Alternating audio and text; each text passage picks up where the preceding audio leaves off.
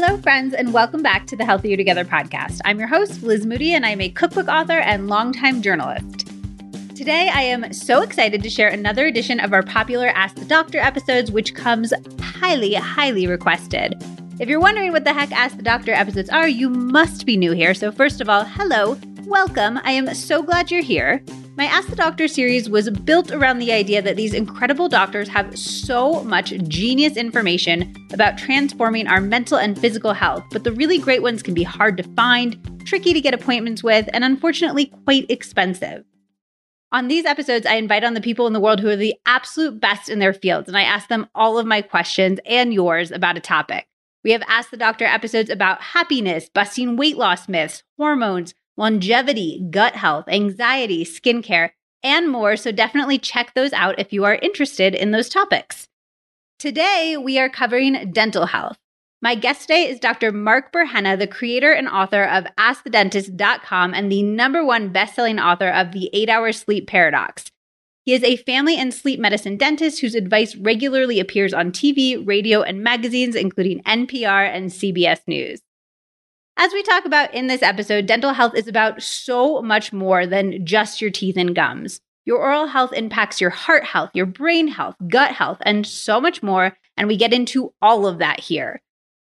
We also cover his thoughts on fluoride, the safest way to whiten teeth, how to get rid of bad breath, a three step plan to remineralize teeth, the best supplements for teeth health, why snoring is actually terrible for your health, and exactly how to fix it, and so much more. This was a highly, highly requested topic, and I hope that you find lots of ways to tweak your routine for the better. I would love to see any changes that you're making or thoughts that you're thinking as you're listening. So please, please share on social and tag me. I am at Liz Moody, and Dr. Burhenne is at Ask the Dentist.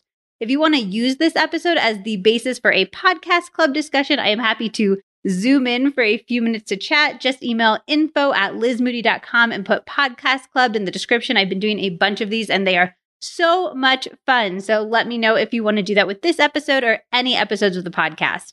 And if you have anyone in your life that you think would benefit from this information, if they're still using fluoride or oil pulling for 20 minutes or they have tons of cavities, please, please, please send them the link for this episode. It is a great sneaky way to solve a loved one's bad breath issues. Maybe don't tell them that you're concerned about their bad breath specifically, but they will definitely get that info out of this episode.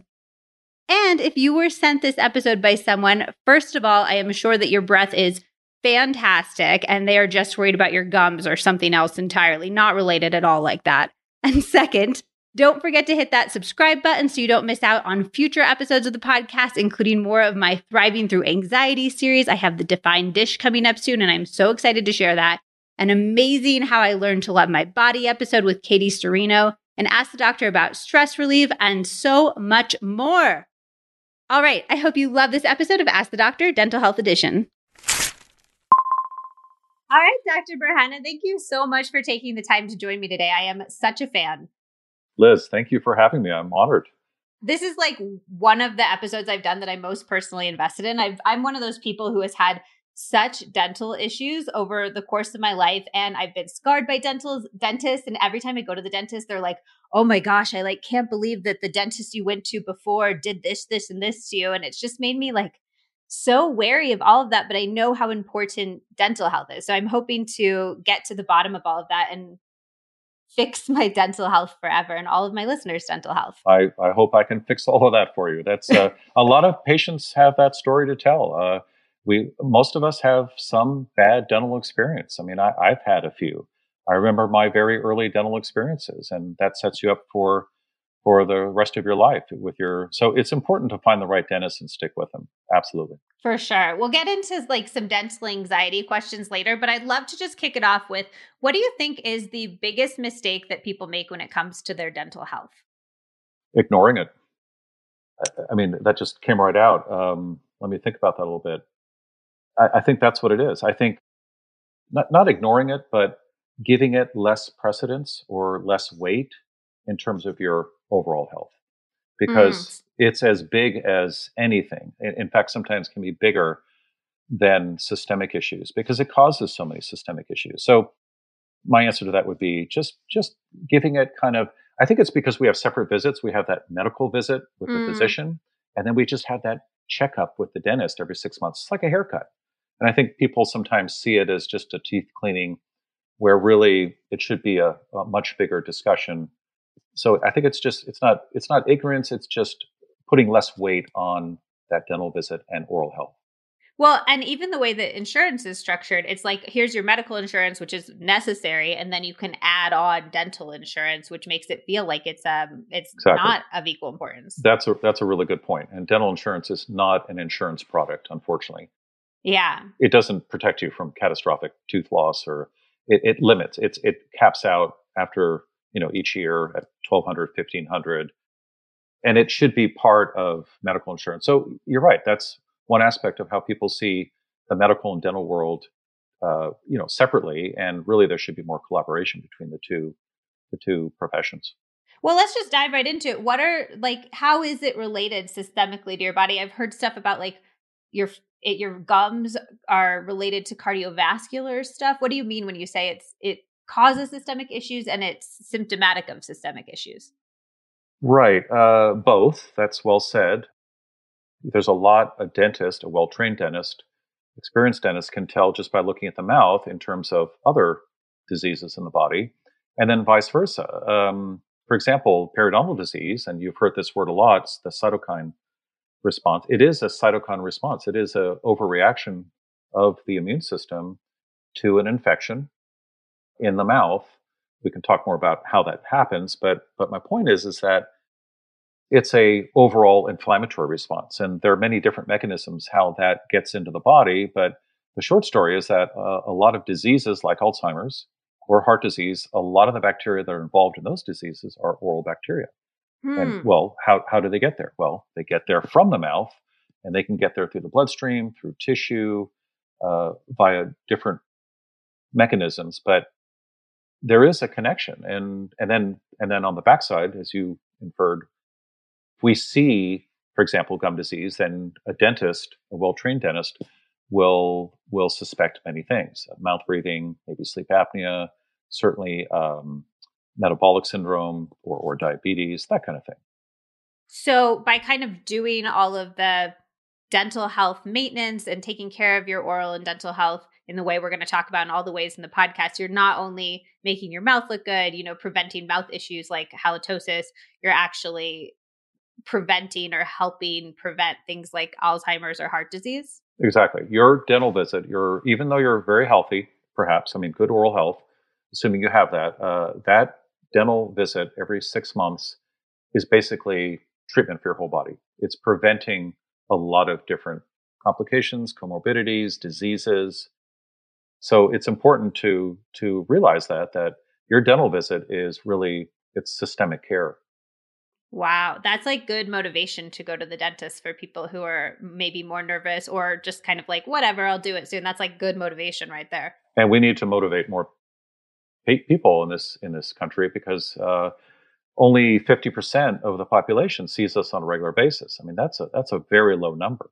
Yeah, that and and it's it's interesting because like like we said with the insurance thing, like it, it is expensive to go to the dentist. There's so many reasons. There's fear, there's price, there's just so many reasons that it makes it more difficult to go to the dentist. It's true. With all of that said, how much of your oral health is genetic, would you say, and how much is based on what you're actually doing and all of the things we're going to talk about in this episode? That's a great question. Um, and I think a lot of people are resigned. They, they get a bad dental report. Uh, they've seen their dentist and they're like, oh, it's just, I have bad teeth. Even the dentist will chime in and say, you just have bad teeth. The guy, you know, that came in before you had good teeth and he was born that way. And, and that is incorrect. There are so many factors at play. There is a genetic predilection to getting cavities, but a lot of that could have been an epigenetic event, uh, prenatal, perinatal, postnatal. And then, but it's more about the environment. Uh, there's a, I mean, I'm not going to say that there aren't genes involved. There are genetic predilections to oral diseases. But the good news is that the biggest effect is our environment and how we take care of ourselves, what we eat. Is our mouth closed or open when we're breathing at night, especially? These are all epigenetic factors. Uh, certainly, diet. There's supplements you can take.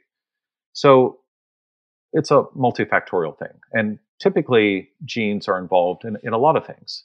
But like anything else, the good news is that a lot of this can become can be overcome, and most of it is under your control. All right, that's very empowering. So let's get right into the stuff that's in our control. And I'm going to start you off controversial. What are your thoughts on fluoride? I would love fluoride. a full rundown of the pros and the cons. Yeah, um, I have lots of thoughts on fluoride. I just did a, a two hour podcast on that topic. It's a complicated, even for a dentist. And, and again, when I say this, don't take it wrong. I am just a dentist, and dentists really don't know that much about fluoridation. They're they're told that it's great for teeth and and that it, it causes maybe one less cavity in the lifetime of a of a child. And and some of that is true, but you really have to be a PhD, a biochemist. I mean, you have to have a different kind of background and training to really know what fluoride's all about. So my that this is my take on fluoride. Do not if you are thinking of having a baby, do the research, but do not my recommendation is do not ingest fluoride. This is before conception. Do not ingest fluoride then, don't ingest fluoride while you're pregnant, and don't have your infant drink fluoridated water because that is a systemic intake of fluoride. This is fluoride that's in the water. It's put into our water supply. We are the most fluoridated society in the world. Uh, mm. We in the U.S. drink more fluoridated water combined than than the rest of the world, and it's a big problem for I think the U.S. in general. So, so my take, and this is how I raised my daughters, and this is over 30 years ago. Back then, for me, it was a lesser of two evils argument. I just didn't know enough about it, but it didn't seem right. There was some talk about IQ, uh, effects on IQ, bone density, osteosarcomas later in life, bone cancer, hip fractures, um, and and you know effects on the mitochondria, which you know can affect your energy levels. Uh, a lot of that was discussed, but now we have studies. Uh, there's actually a lawsuit that uh, at the federal level against the CDC. First time that the um, TSCA, Toxic Substance Control Act, has been brought to the federal level by uh, some citizens. And the lawsuit's been going on for a year. Um, and I've been following it very carefully. And I think the judge, Judge Chen, is going to rule in the favor of the plaintiff, the defendant being the CDC, because the CDC has not been able to argue their case very well. They, they ironically hired the people that the tobacco lobby hired when the government was suing tobacco companies. So, you know, these rented white lab coats, and all they could do was try and tear down these studies that that we have. And and it, it was a very weak argument. So in general, I would say stay away from ingesting fluoride. And even if you want to take it from a lesser of two evil argument, like I did 30 years ago, at worst, you may get one more cavity. That's what the data shows. So my kids have no cavities. They ate well. We addressed dry mouth and saliva issues early on. So it can be done. Um, so I'm I'm against fluoride. Now, topical fluoride, and we can talk about that. But topical fluoride works, but we have other wonderful um, alternatives now to topical fluoride, which is in toothpaste and that little uh, uh, gel or foam that your kid up until age 14 has to kind of have their teeth sit in in a foam tray or get painted on. You know, it's a it's a fluoride varnish. If that gets swallowed, that that is problematic especially in the early years up until age 10 to, to the to the young brain. So no fluoride um, it's controversial. A lot of dentists would be shocked that i'm saying this uh, but i think the tide is beginning to turn. I think we're at a tipping point soon. The rest of the world has looked at the data. I mean there are only two countries in europe that are fluoridated. So it, it's it's going to happen. But in the meantime you're going to have to take action as a parent do not have your child ingest fluoride. So that means like filtering your water, and we'll talk about some alternative uh, yes. toothpaste and things like that. But filtering your water basically, and then making sure your toothpaste is fluoride free. Definitely. So you mentioned some other alternatives to fluoride, particularly in toothpaste. Can you talk about that? Absolutely. Uh, there's it's been around for a while. It's called hydroxyapatite. It's a biomimetic material. In other words, it is in our teeth already. That is the major the uh, major ingredient of our teeth, and it's available. It's inexpensive. It's not toxic. It can be swallowed, and it's it's been in use in, for example, in Japan for I think 40 years. Uh, it's become very prevalent in Europe. In fact, um, most of the hydroxyapatite, whether it's nano or micro, that's the size of particles, that's made in in places like Portugal and in factories. So it's kind of new to the U.S., but a lot of my viewers and readers, they're very excited about it, and they've tried it. It works. There are a lot of studies out on hydroxyapatite. It can easily be added to toothpaste. The ideal amount is probably 15%, maybe more. Unfortunately, a lot of the toothpaste that are available right now, these are niche, you know, brands for now. Although I, am I'm, I'm I'm expecting to see this with Colgate and Crest, even though they're still pushing fluoride. Um, there isn't enough of this in there to be efficacious or mm. there's not enough for a therapeutic dose. So make sure if you're using a hydroxyapatite based toothpaste, call the company, make sure there's 15% or higher in terms of concentration. The ones that I recommend do have that. That's Risewell and blanking on the other one. Boka. Boka, thank you. And I use the Boka. I use Boka. It's the micro, it's the uh, nano sized. Uh, I love it. I have sensitive teeth and it works. It absolutely works. It works better than the prescription strength toothpaste with a an amount of fluoride in it that if it is swallowed, you have to rush to the hospital. Oh wow! Yeah, exactly. Um, that worked as well, but the hydroxyapatite works better, and I have peace of mind. I mean, that's the last thing I need, or anyone needs, is is more fluoride. And and the question is, a lot of people ask, is fluoride absorbed through the oral mucosa? Possibly, probably not systemically into the bloodstream, but it, it could be. But the great thing about the hydroxyapatite, for it to work, for fluoride to work in the mouth, you want to leave it in there as long as possible. So if you leave a very prescription strength toothpaste or gel of fluoride in your mouth and then put your night guard in and go to sleep, that's what we used to recommend. You are swallowing some of that fluoride because you're producing saliva at night and, and you're swallowing it. But with the hydroxyapatite, you have peace of mind. So I brush with it before uh, bedtime. I, I spit out, but I don't rinse with water because I want that layer of hydroxyapatite to stay on my teeth. I put in mm. my my little oral appliance and I go to sleep, and I don't have to worry about swallowing a biomimetic material, something that is natural that dissolves in my stomach. And do you think that it's as, or do studies show that it's as effective as, as fluoride is for protecting your teeth long term? For oh yeah, the studies are the very enamel? clear. Yeah, it's as or more effective than fluoride, topical fluoride. All right, I'm going to tell my husband that I I use Risewell, and I like to do Risewell because their floss also has hydroxyapatite yes. in it. Yep.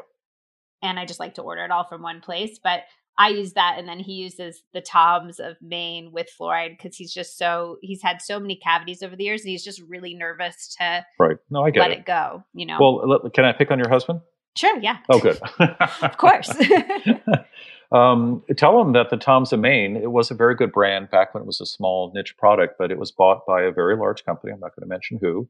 And to make large batches of toothpaste, because obviously the volume went up when they did buy it, they have to add a lot of ingredients that help emulsify and congeal the product. And those emulsifiers, surfactants are actually doing a lot of damage to his oral mucosa. So he doesn't have to worry about the fluoride. he just has to worry about other things in that toothpaste. So I would be very wary for him. I would tell him, try and, you know, I mean, ideally there should be no surfactants or emulsifiers in toothpaste. Unfortunately, Risewell and Boka, they have natural forms of it, but at least it's not a mass produced product so tell him that Tom's of Maine, I, I, would recommend that he try Boka or, and, and he will still get the benefits uh, with the hydroxyapatite in the, in these toothpaste, the Boka and the Risewell. He's, he will get all the benefits and probably a little bit more that he does mm. with fluoride. And he won't have that breakdown of the oral mucosa with these strong industrial strength surfactants and emulsifiers. It's the last thing you want to do. It's the same thing with your skin. You don't want to use an emulsifier on your skin emulsification, uh, like oil pulling for 15 minutes, I mean, that does break down cell walls. Okay, well, let, let me give you one second to get to oil pulling because we're going to talk about that too. But just to wrap up the fluoride conversation, also when we go to, I was kind of taking a split approach where I was not doing fluoride in my toothpaste, but when I went to the dentist every six months, I would let them do that like fluoride treatment. But we should be saying no to that as well and just trusting that our hydroxyapatite and all the other oral health things we're going to talk about in this podcast will be enough for us? Yes, that fluoride treatment, which the dentist can bill for to insurance, they pay up until age 14, or a varnish, a fluoride varnish, which is a stronger version of that for a kid that has a lot of cavities.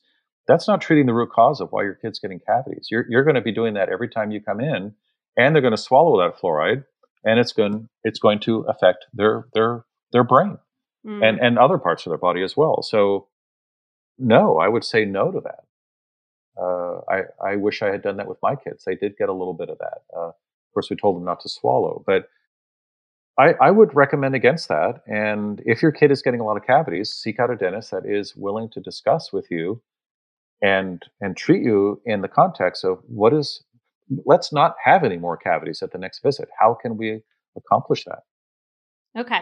Um, and oil pulling, you mentioned oil pulling. Are you pro or con oil pulling? I'm pro. I mean, I'm pro anything that people get excited about, right? That has some benefit. Uh, it's an old Ayurvedic, as you know, uh, and people get people like the old stuff. They like traditional, and and that's that's great because a lot of what our ancestors did is good. What is good, but you can overdo it. Now you can do the same thing with toothpaste and a toothbrush. Toothpaste is mildly abrasive. If you brush for 15 minutes, you're going to do a lot of damage to your enamel. So it's the same thing with oil pulling. They recommend 15 minutes. Uh, oil pulling is great with coconut oil uh, on breaking down if you have a pathogenic layer in your biofilm, which we used to call the plaque layer, then it will thin it out and it will thin it out without having to brush. And maybe, and I do believe this to be true, oil pulling gets into more of the nooks and crannies that brushing does. But to oil pull for 15 minutes, I think you could be overdoing it.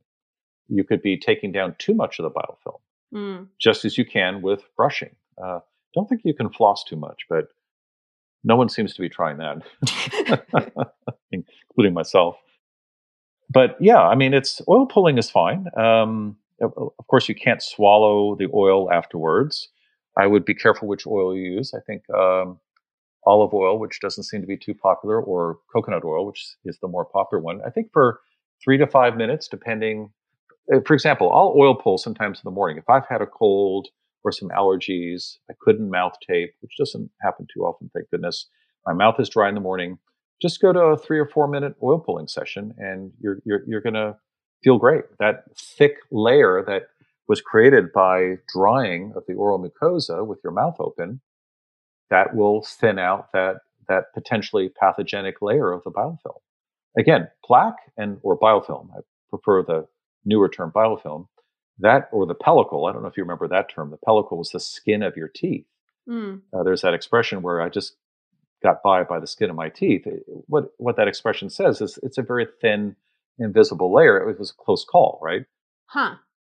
So the biofilm, if it gets too thick and too organized, then the bacteria that are in that micro niche of the oral microbiome, in other words, that's one area of the oral microbiome, and each area is slightly different then those bacteria can prevent nutrients from saliva, like phosphorus or calcium, actually hydroxyapatite, from getting from the saliva to the tooth that's trying to remineralize itself after that drying event or that acid attack from food. So I don't want to make it too complicated, but our Western diet has really had an effect on the biofilm and it has thickened it and made it more pathogenic. That's mm. essentially, in a nutshell, what we're fighting with when we use a toothbrush floss and abrasive toothpaste and, and oil pulling. Oil pulling is what our ancestors did. They didn't have toothbrushes. They couldn't embed nylon bristles into a nylon handle or a wooden handle. They just didn't have that technology. They had a bite stick. They would chew on something to produce a lot of saliva flow and they would oil pull. So with coconut oil, the reason a lot of people like it is because it's like antiviral, antibacterial, all of that. Is it killing the good bacteria in your mouth in addition to the bad bacteria? So that's a really good question. And that's the question you should ask. What you just said is, is wonderful. That's the question we should ask whenever we put anything in our mouth, especially when it comes to oral hygiene. Mm. A lot of toothpaste do that. We, we, we have studies that indicate a lot of these sterilizing and, well, they use the word disinfection the disinfecting uh, mouthwashes, which I, I get bombarded with on all my dental emails from dental magazines. It's it's hilarious uh, how to get your patients to disinfect their mouths. I mean, we don't, that's the question you have to ask. If it's being marketed in such a way, disinfecting the mouth is the wrong approach because mm. you are creating a dysbiosis. And the studies are, are there. We've had them for 15 years. In fact, using mouthwash with alcohol in it or triclosan, detergents, pesticides, they're all, they're all in there. P- pick your poison. Um, that actually produces bad breath uh, because it's killing or allowing certain bacteria to become pathogenic. In other words, more numerous than they should be and suppressing the commensal bacteria, the friendly bacteria. And when that relationship goes awry, then these bacteria can't work together to produce pleasant smelling breath, uh, nutrients that your teeth need. These bacteria are part of the uh, immune system. They protect you even from like a canker sore to an oral infection, gum disease. It's amazing what the oral microbiome can do if it's if it's healthy, non not dysbiotic, but healthy optimal. So, yeah, that's the question you have to ask yourself. So, to answer your question, coconut oil is a very mild bactericidal. Um, in fact, I would pick coconut oil over most of the essential oils. Essential mm-hmm. oils are quite strong. I've had a lot of, uh, actually, a health influencer. I like to tell the story. Uh, big following on Instagram. He tried a homeopathic natural toothpaste. It had cinnamon oil in it, and he had a reaction to it. Was burned Mm. And of course, his microbiome was was out of balance for about two and a half weeks just from using the uh, cinnamon based oil toothpaste. Wow. So yeah, when it comes to coconut oil, it's a very mild uh, emulsifier. I would say it's very low on the antiviral scale, but it is mildly bactericidal. But if you're using it for 15 minutes, I'm more worried about the the disruption of cell walls. I mean, not the bactericidal effect. But when you disrupt a cell wall, that is bactericidal in a way. In other words, it is taken out that cell. So I, am not too concerned, but it's what I'm trying to say is that question that you just asked is the question you want to ask. How strong is it? What kind of damage is it doing in my mouth? And even natural stuff, like it's even it's the natural stuff. Explanation yes. of like why natural isn't always the thing right. you want in your mouth. Right. You know? Right. And a lot of the natural stuff is not tested. I mean, to give Colgate and Crest a lot of credit, they're testing. But I don't think they're really looking for the right thing. And and it wasn't until recently, maybe, that they are aware of the oral microbiome. They've actually been defeating what the oral microbiome does with all their products, you know, since the inception of these products. But I think they're go- they're going to turn around. I think the market again, they will watch what happens. And when people stop buying fluoridated toothpaste with triclosan in it, which is a antibacterial um, detergent or soap, then they will they will shut down their plants. I think Colgate actually geared up and bought and manufactures their own triclosan, uh, which I think now is uh, not allowed in California. Mm. California is kind of leading that. They they've gotten rid of microbeads in toothpaste they've gotten rid of they've uh, outlawed triclosan so eventually these companies will see the light and they will start putting in hydroxyapatite and they'll be using more naturally derived surfactants or altogether eliminating surfactants that would be great well and then it would be widely available and probably at, at more accessible price cheaper too yes yeah. exactly and we need that we really do need that so just to summarize, oil pulling is a yes, but for and especially if you've slept with your mouth open because you're sort of rehydrating your mouth and that's important for your microfilms, your microbiome, but don't do it for more than 3 to 5 minutes. Yeah. Yeah, I think okay. it's an on needed basis, but you can overdo it. A lot of people do it for whitening. Do you think that it's helpful for teeth tooth whitening? Uh, it can be, but not in the ways that they think. I mean, if you compare it to the ways that a dentist whitens your teeth, professional whitening, that, that uses an oxidizer, essentially hydrogen peroxide. What oil pulling does is it, by removing or thinning the pellicle, the biofilm, the plaque layer, uh, it changes the optic nature, the reflectivity of mm. the tooth. So their teeth will reflect light a little bit more. And they will look a little uh, shinier and and and, the, and since they reflect more light they will look a little whiter they can sometimes oil pulling can remove stain although if it's heavy very um, integrated stain then it, that it, it will not do that so the good news is that hydroxyapatite and in fact i recommend this now instead of going to the oxidizer, the hydrogen peroxide methods, which is expensive and potentially damaging to teeth, again, if overused, I, I tell patients use a hydroxyapatite based toothpaste for six months and tell me if you're happy with that degree of whitening. And that again, that changes the reflectivity of the tooth in a different way. Instead of removing the plaque and thinning the plaque and making the tooth a little bit more mirror like because you're seeing the real tooth surface, what it does is it's fitting, it's filling in a lot of the pits and holes in a rough surface, which fluoride actually promotes. Fluoride will recalcify a tooth, but with a with a wavy surface, hmm. and that actually captures light.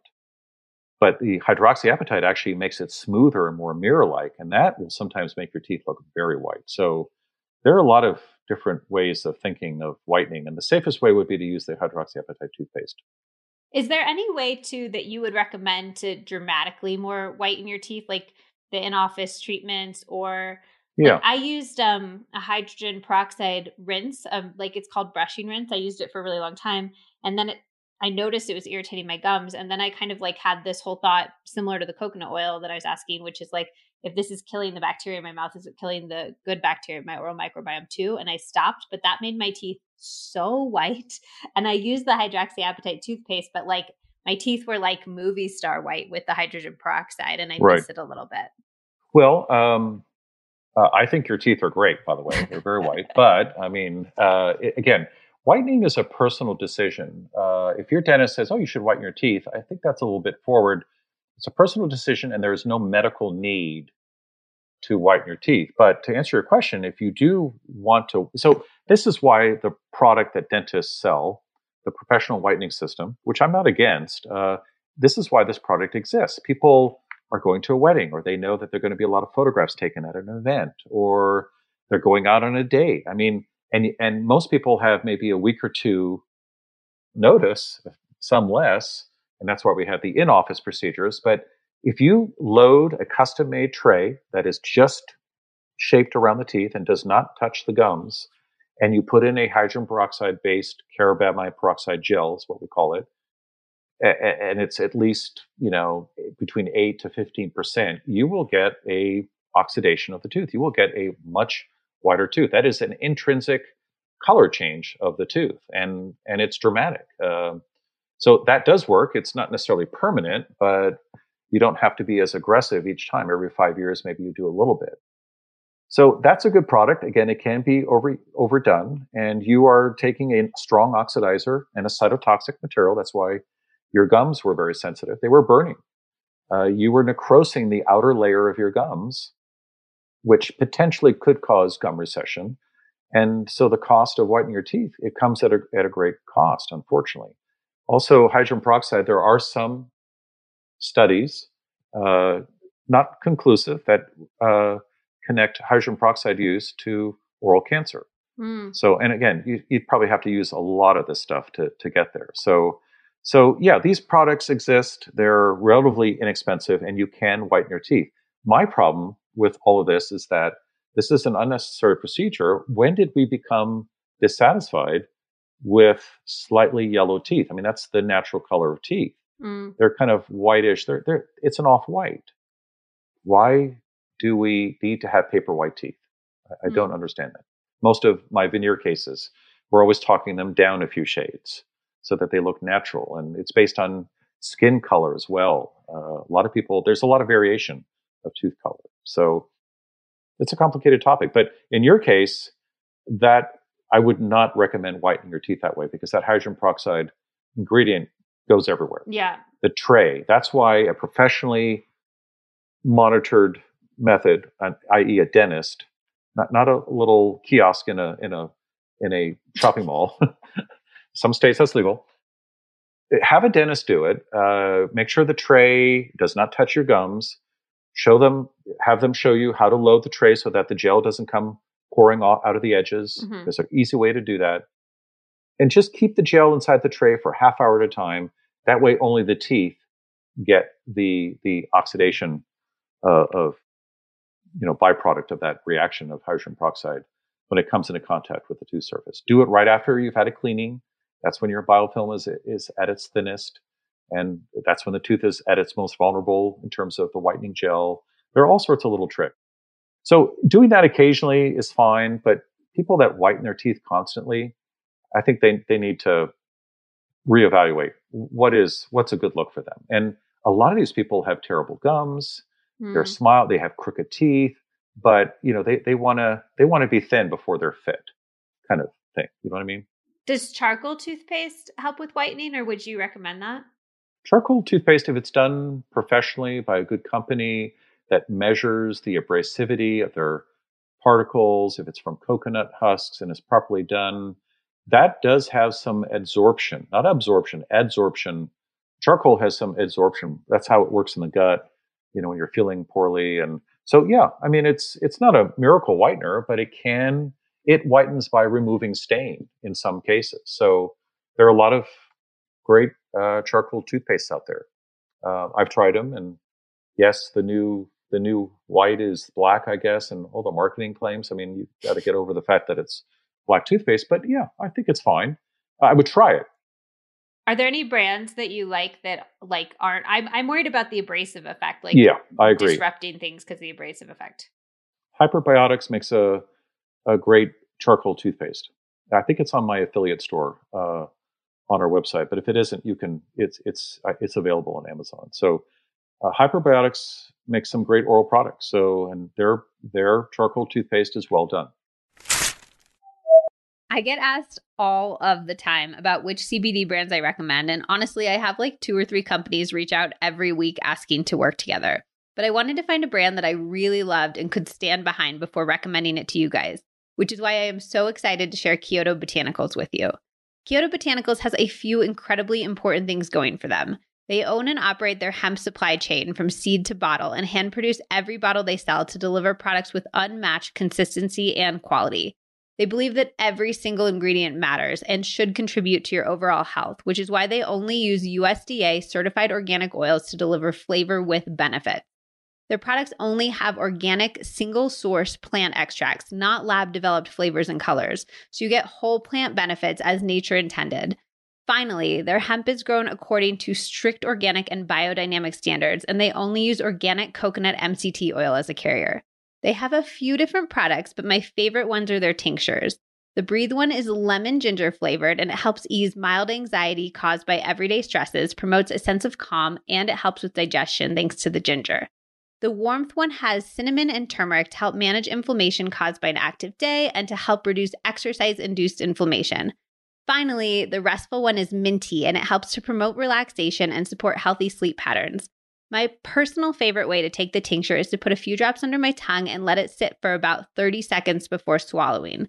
That way, the most active compounds get straight into your body.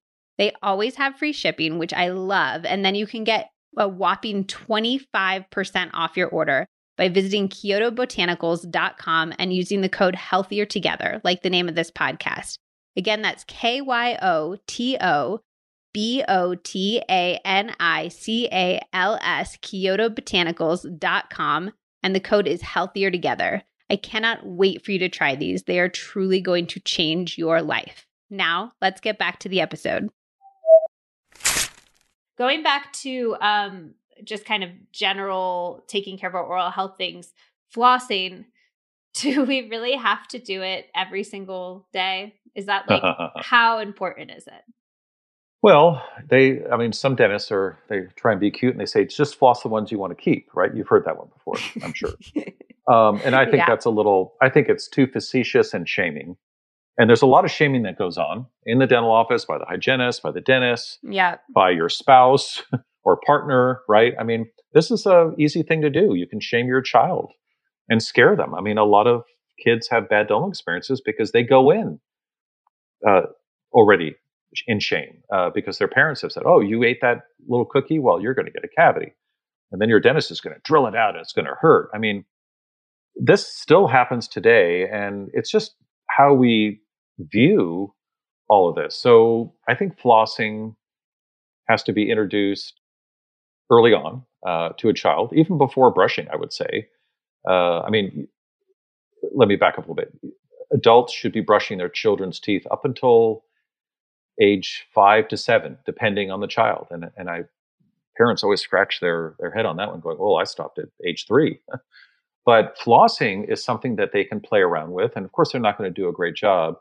And flossing always before brushing, of course. Um, but flossing is important. Now, if you're a carnivore, 100%, and you're eating a lot of organ meats and you're not eating any carbs, even cellulose, like from vegetables, uh, maybe like our ancestors did. Maybe they had a little treat when they were in their nomadic mode and they came across a tree or a bush and they could eat something on that. But they didn't floss, they didn't brush. We've got incredible fossil history, not fossil history, but archaeological history of their jaws and their teeth. And they didn't get the oral diseases that we do. So, and they didn't have floss and brushing. So the answer to your question is, is if you're eating the Western modern diet or the industrialized diet, whatever you want to call it, yes, you need to floss once or twice a day. And depending, let's say you had some goldfish crackers, knowing what I know, I don't eat them anymore, but I if I were to eat something, a meal like that, I would sneak away and floss right away. Because it's like just the it's like carbs between your teeth exactly, and it just thickens up the plaque layer, and the bacteria go nuts. They love it, and the the wrong ones like it, the strep mutans, and all these bugs that we don't want to become pathogenic. They grow in numbers.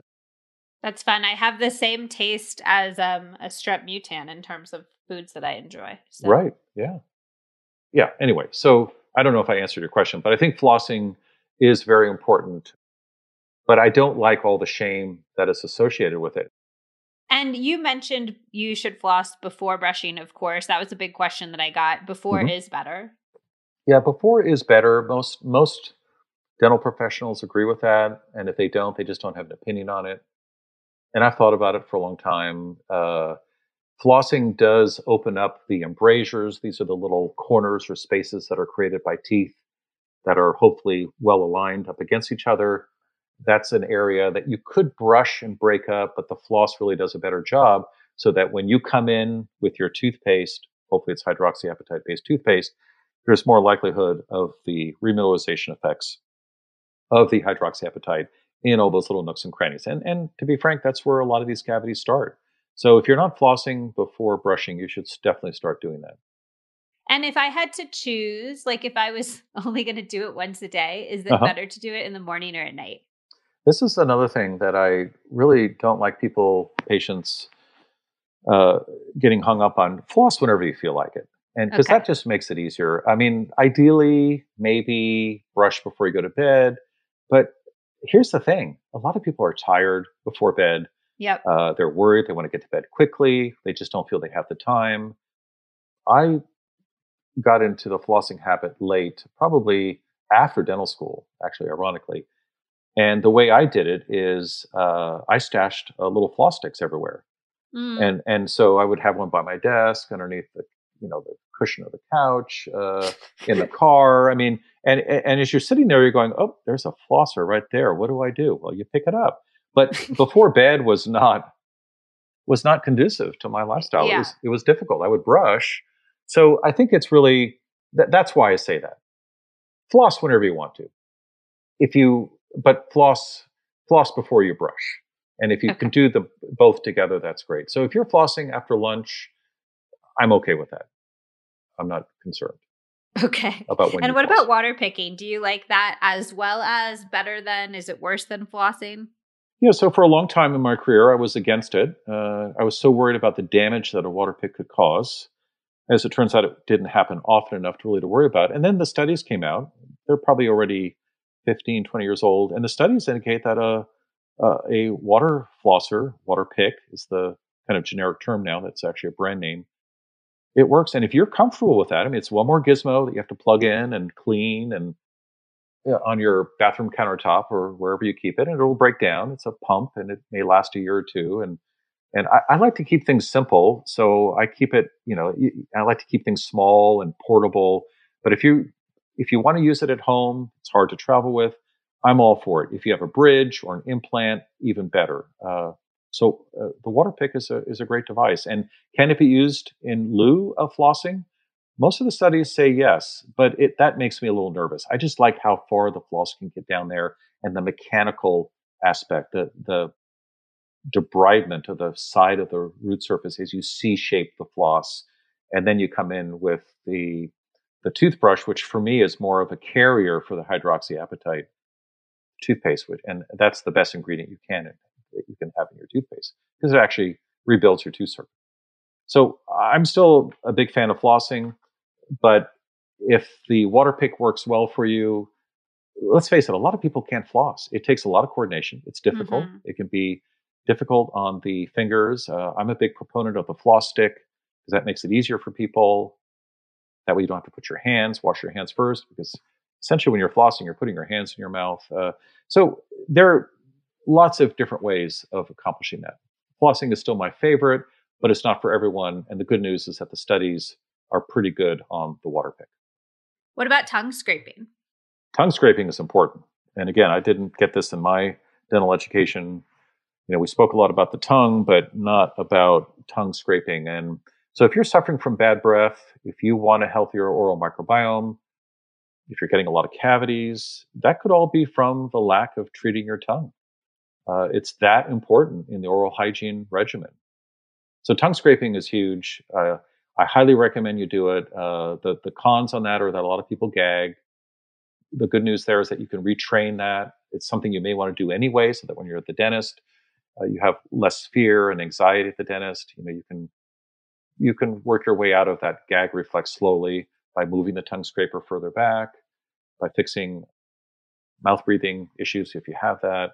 But uh, tongue scraping is one of my favorite things to do, and you feel really good afterwards. And once you see what comes off of your tongue with a tongue scraper, or smell what takes oh, comes off of absolutely. your tongue. Yeah, I mean, I have people. I try and motivate people in many different ways, and one of my favorite ways, especially with kids, is I have them scrape their tongue in the office, and then I put what comes off the tongue scraper on a gauze. And then I put it into a little Ziploc and I have them take it home. Oh god. And then and then I have them open it up with the parent present because it could be a biohazard. Who knows? And then just have them smell it, and Ugh. and that's because that's a wonderful way to motivate some of these kids. But tongue scraping is wonderful. You may bleed a little bit in the beginning. Don't be alarmed by that. Use whatever you feel comfortable with. But definitely don't use a toothbrush to tongue scrape. That doesn't work. It doesn't scrape, it brushes. There's a lot of stuff that collects on the tongue, and that is one of the micro niches of the oral microbiome. And if it's awry and it's feeding a dysbios- dysbiotic kind of population of bacteria to the rest of the mouth, then all the flossing and brushing in the world is not going to help you. So you do have to do that.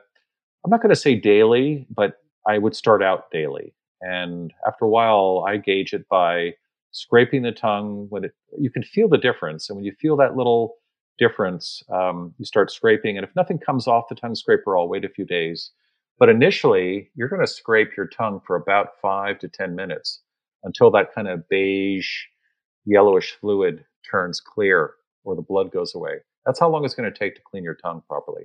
And wow. it may be a little uncomfortable in the beginning, just not painful, just uncomfortable. And of course, the gag reflex is very uncomfortable. So that, that could be a deterrent. So definitely, it's great. And for people who are listening and like, what is tongue scraping? It's literally you can just Google a tongue scraper. They're under ten dollars. It's usually just like a curved piece of metal. There's also plastic ones that are kind of like Y with a right. line across it shaped. Yep. Um, exactly. And it's just like a manual handheld thing. You just run across your tongue exactly like it sounds and it pulls it sounds like all the bad bacteria off of your tongue is that it in a nutshell exactly and it's that simple and you know, I, I, have videos on YouTube on how to do it. We've got uh, an explanation of why you should tongue scrape. We've got an affiliate store with recommended products. These are inexpensive products that could literally last a lifetime. You will not be throwing these things away into the dump. You'll be using them for the rest of your life. And and I think here's the best part about tongue scraping. It makes you feel better about yourself. I mean, I'm not talking about physically. Obviously, there'll be some physical efficacy there, you know, for the oral microbiome, which has systemic uh, but your breath smells better, your you taste foods better, or the foods taste better to you. You have more of a sense of taste. Uh, your smell may be better, and you just have a you're just a little happier. Seriously, tongue scrape and see how you feel that day, maybe the day after, and you will feel better. Your your self confidence will go up a few notches. I guarantee it. It's so amazing. can you like all into a like ideal dental health routine for me? Are we we're waking up? Are we tongue scraping and mm-hmm. then flossing and then brushing and then oil pulling if we want to right. oil pull? I mouth tape at night, so I don't wake up with a dry mouth. As I said before, if I had a cold or some allergies, uh, or if I had a lot of alcohol the night before, I was out with dinner with friends, that will dry out your mouth. So I will oil pull that morning, and I will do that first thing.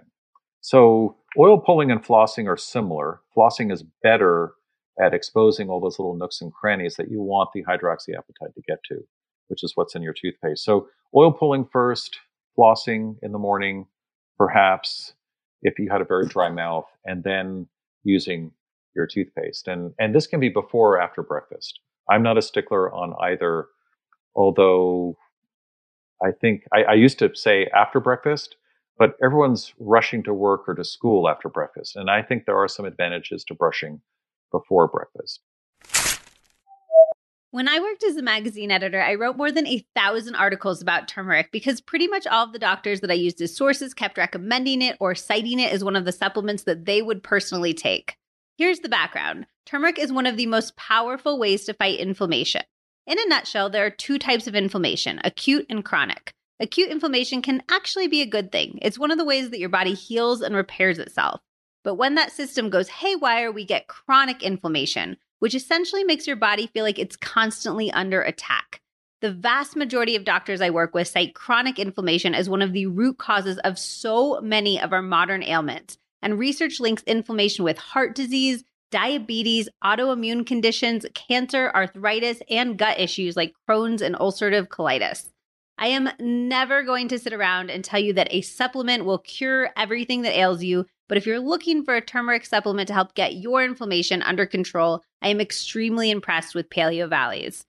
To increase the bioavailability of turmeric, you need to consume it with black pepper, which most people know, and fat, which many people forget about.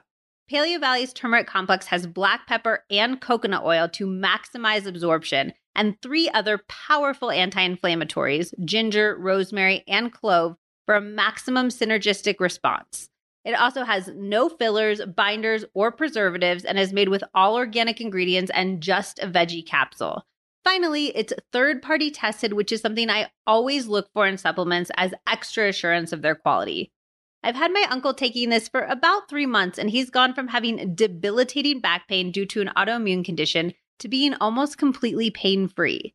Paleo Valley has a number of other incredibly high quality food derived supplements, including a vitamin C that I adore. Vitamin C is my ultimate favorite supplement for skin health, and a NeuroEffect mushroom powder that Zach loves for increasing energy and focus. So definitely explore their website. If you'd like to check out the turmeric complex, the vitamin C, the neuro effect, or any of Paleo Valley's other amazing products, head over to paleovalley.com and use the code LizM for 15% off. That's paleovalley.com and code LizM for 15% off your order. And if you have any questions, feel free to hit me up on Instagram. I love chatting about this stuff. Now, let's get back to the episode.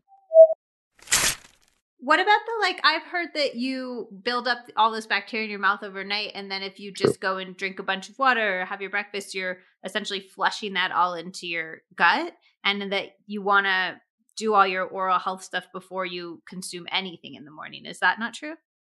You can. Uh, for example, the E. pylori, the that bug can build up at night, especially if you're mouth breathing, and then that would mean. Remember, you're swallowing hundreds, hundred trillion bugs a day, and and all that saliva that you're producing, a liter, a liter and a half of saliva. So in the morning, yes, uh, if you have a meal, a lot of that stuff that formed overnight is going down down the hatch to your gut microbiome.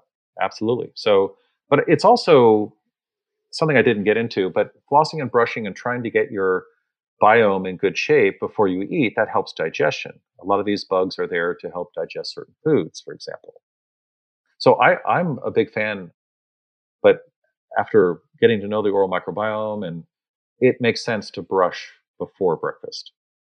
And okay, can we talk about gut health and the like microbiome and how that impacts oral health and the oral microbiome? Like, I just want to kind of get into it from both directions because Right. I know that our oral health can trickle down to our gut in the ways that you said, but also our gut health. Like when a lot of people who struggle with hal- halitosis, often that starts in the gut, doesn't it?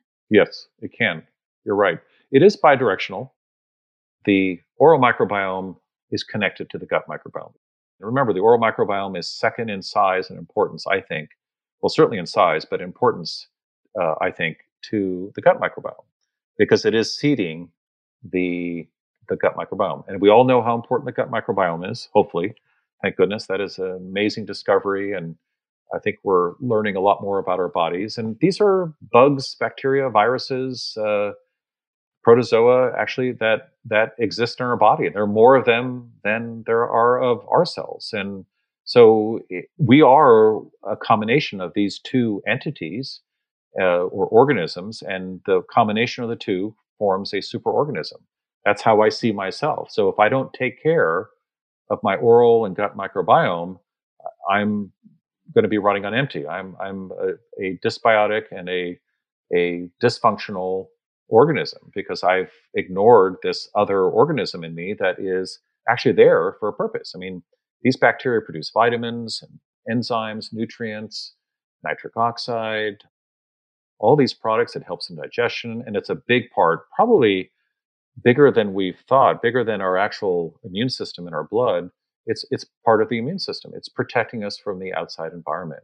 And all these years, we've been just knocking down the oral microbiome with Mm. disinfectants and chemicals and pesticides and it's amazing how much we've gotten wrong for so many years. So so there's that connection. Now the other connection that you were referring to is, you know, if the gut microbiome is off, you know, it's the chicken or egg kind of thing, right? If the gut microbiome off, was that the oral microbiome that did it? And Mm. you know, it, there is that connection. So there's also the vagal connection. Uh, but I think what you asked and what I'm trying to say is that it's interconnected beyond what we even know. It's it's just like meshed all together, and it's it's sending feedback back and forth, and there are feedback loops, and it could be hormonal, it could be neural. It's beyond that with the gut microbiome, of course. You know, there's that gut feeling that people have. There's something to be said for that. It's all connected, and the pathways are not just bidirectional. It's probably a radial, circular, mm. three dimensional kind of thing, and and we don't understand it all. I mean, we really we're just kind of on the cusp of all this right now, and and the more we know about it, I think the better off we will be. But at least we now know to how and why we should take care of our biomes, and the oral microbiome is a big player. Does that make you want to do like um I'm curious about your thoughts on probiotics internally like for your gut and if that would impact your oral microbiome in a positive way and also your thoughts on there's a whole new spate of products coming out that's actually probiotics designed for your mouth. Yes. Uh, that's a huge market. You're going to be seeing a lot more of that. Um, there's the probiotics and the prebiotics.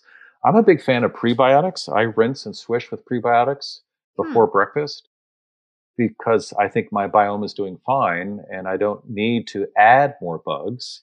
And I think if you have a dysbiosis and you're adding a lot of bugs because you haven't really fixed the root cause of your dysbiosis, adding the bugs is going to be a waste of time and money. Okay. So I think adding bugs and giving them the food, giving your your biome, whether it's your gut microbiome or your oral microbiome, giving them the food so that that biome can survive and sustainably on its own. I think in many ways, if I was on a desert island and I was given a choice of pro and pre, I'd ask for the pre. Of course, it's probably hanging from the trees on the island, right? I mean, the pre, right?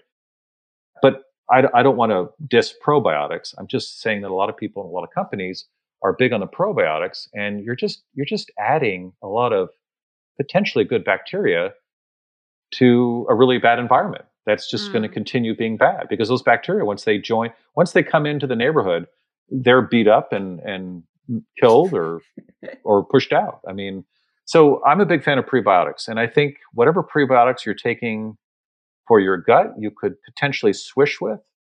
So like literally when you say that are you taking like ground flax, you know, like that type of thing that people would use for like psyllium and you're swishing that around your mouth?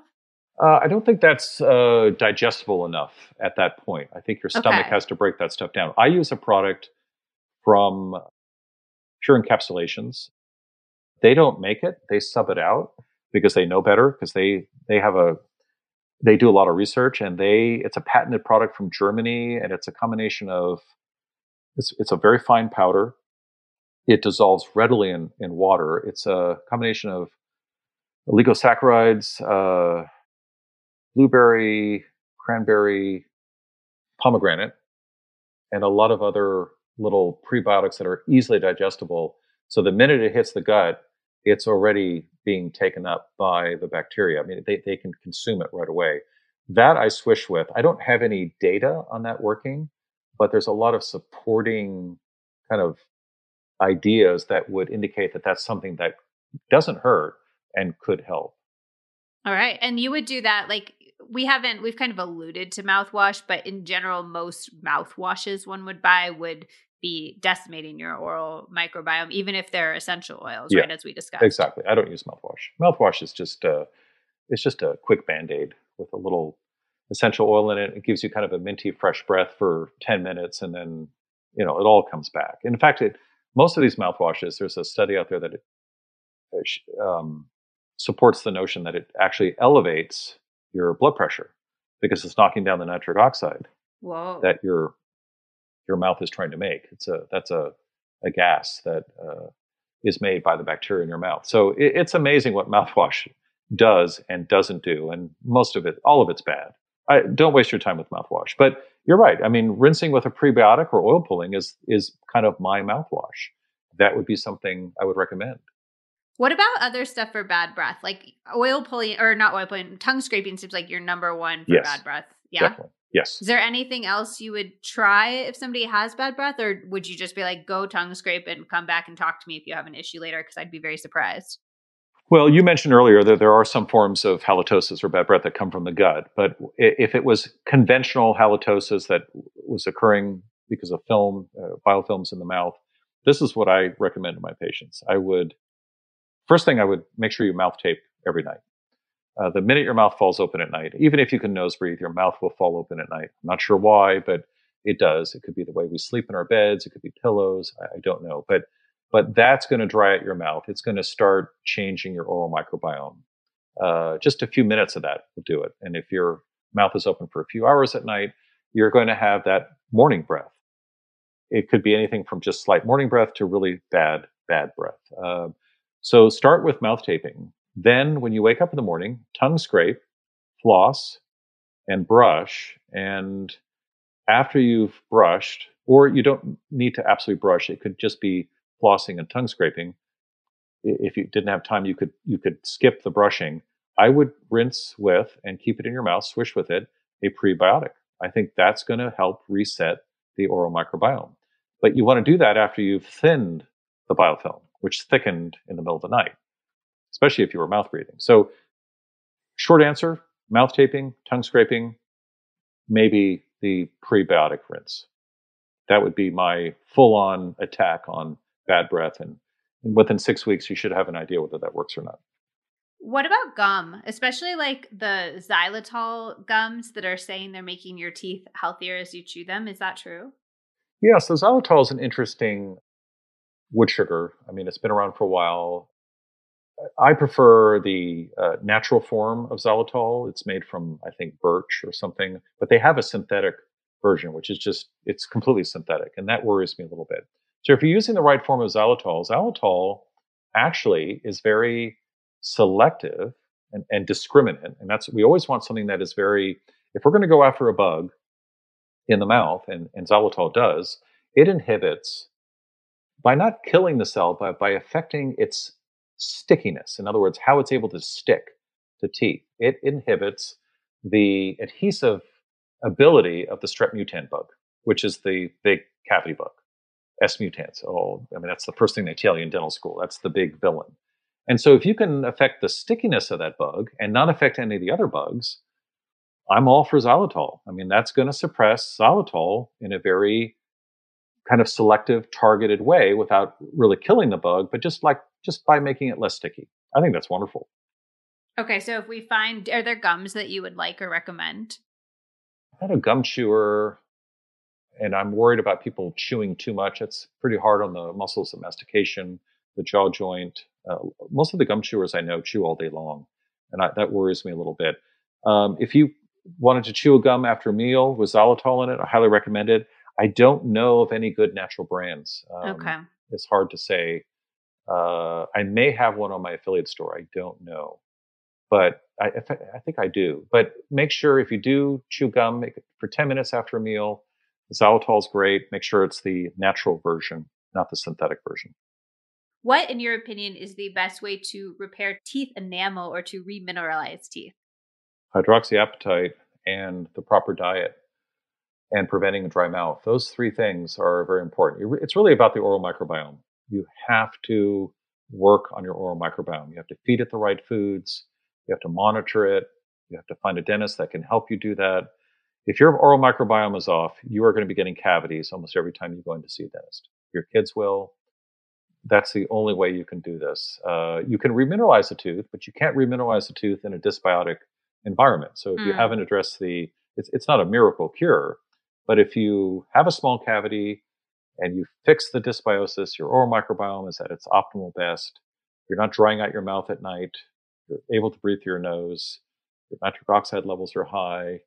Uh, every, everything's tuned up just fine. Then that small cavity can be reversed by applying uh, on a contact basis, uh, brushing with hydroxyapatite. Uh, the, the tooth is dynamic. It's like bone. It has the ability to fix itself and remineralize, just as it has the ability to demineralize. Uh, so you can reverse that. If the cavity is too deep, then there, there is a point of no return. And that's when you need a good dentist. That's where a well trained clinician, which most of us are in, in the US, I mean, they can work wonders. They can make your tooth, tooth look fantastic.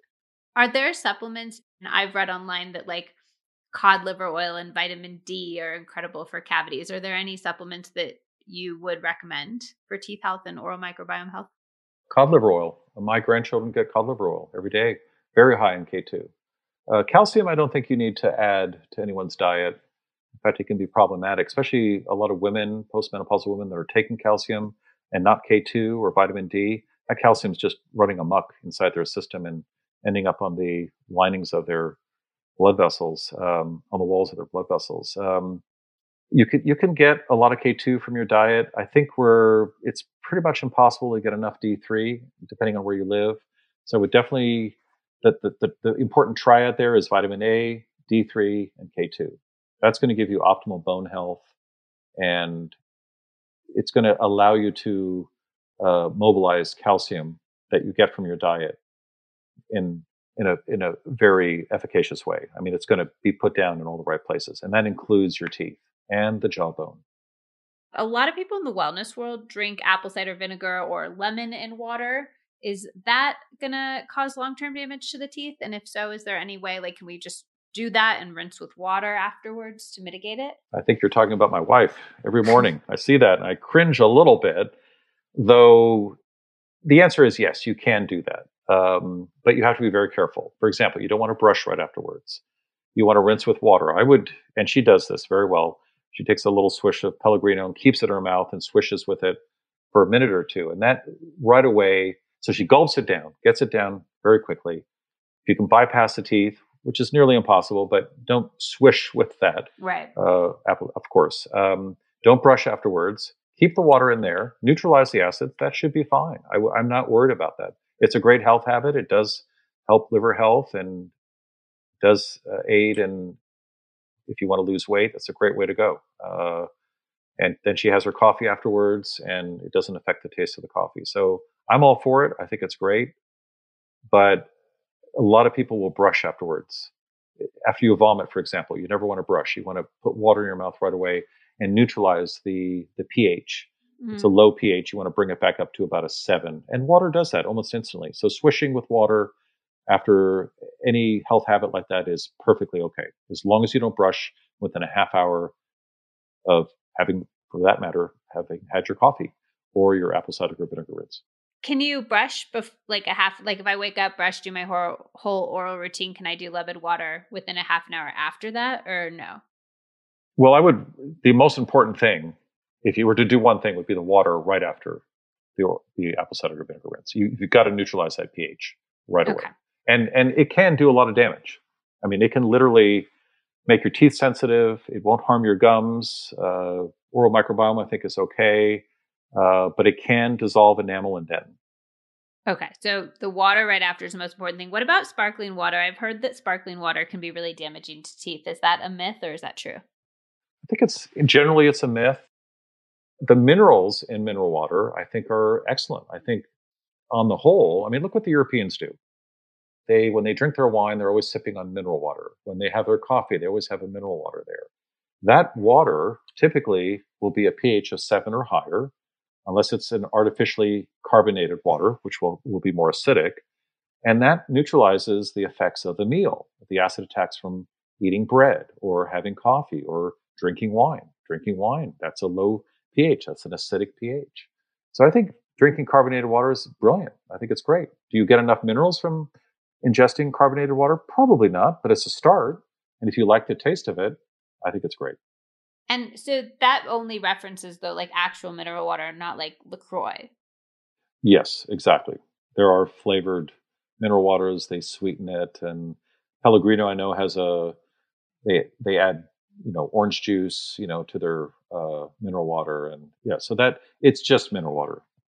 Okay. So if you want sparkling beverages, you would recommend mineral water versus consuming like a LaCroix type beverage. Absolutely. But I would make sure that your pH is at least seven or higher. And the pH on these things will vary.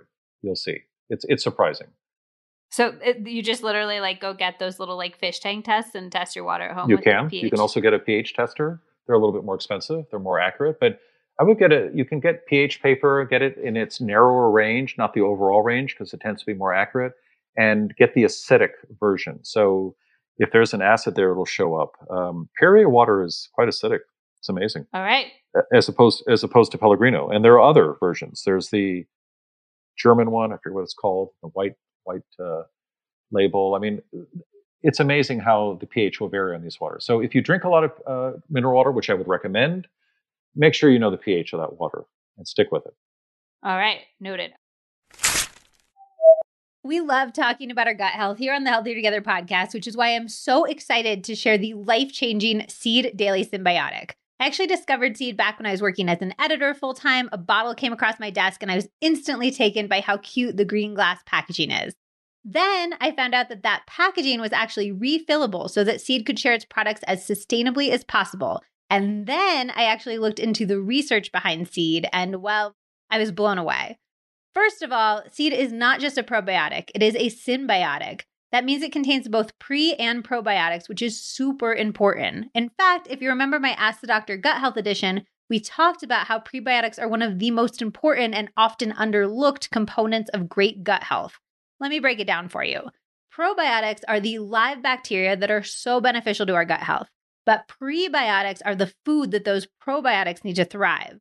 If you don't have ample prebiotics, the probiotics you're consuming will be undernourished and not be able to help your health in the way that you want.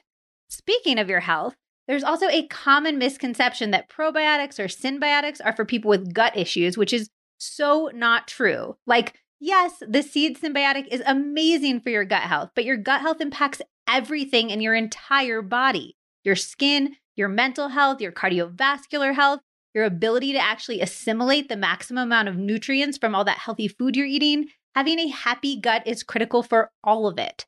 It is hard to narrow down everything else that I love about seed. I am extremely particular with my supplements and I don't take many, but seed is just stellar across the board. It's been tested and tested and tested. Seriously, their testing process is bananas to make sure that it has 100% survival through the digestive process, which is so rare. And somehow they do all of that without needing refrigeration, which is very handy. I find that when I have refrigerated probiotics, I just forget about them and they get buried behind like old jars of pasta sauce. Whereas I keep these on my bedside table, so I'm reminded to take them every single night. They also contain the 24 strains that are the most scientifically studied to support your whole body's health.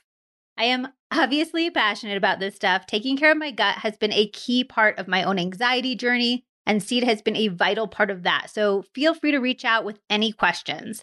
And if you like learning about gut health and how probiotics and prebiotics actually function, I highly recommend heading over to seed.com. They have a whole educational section that breaks down the science behind your microbiome in some of the easiest to understand ways that I have ever seen. And if you would like to try Seed for yourself and pretty much change your life forever, you can go to seed.com and use the code Liz Moody for 15% off your first month supply of Seed's daily Synbiotic. Again, that's code Liz Moody on seed.com. Now, let's get back to the episode. Let's get into the airway issues. I literally, until I think I started consuming your work, didn't even realize that airway and breathing was something within a dentist's purview. So, can you talk to me? I just want to like kind of start from the beginning.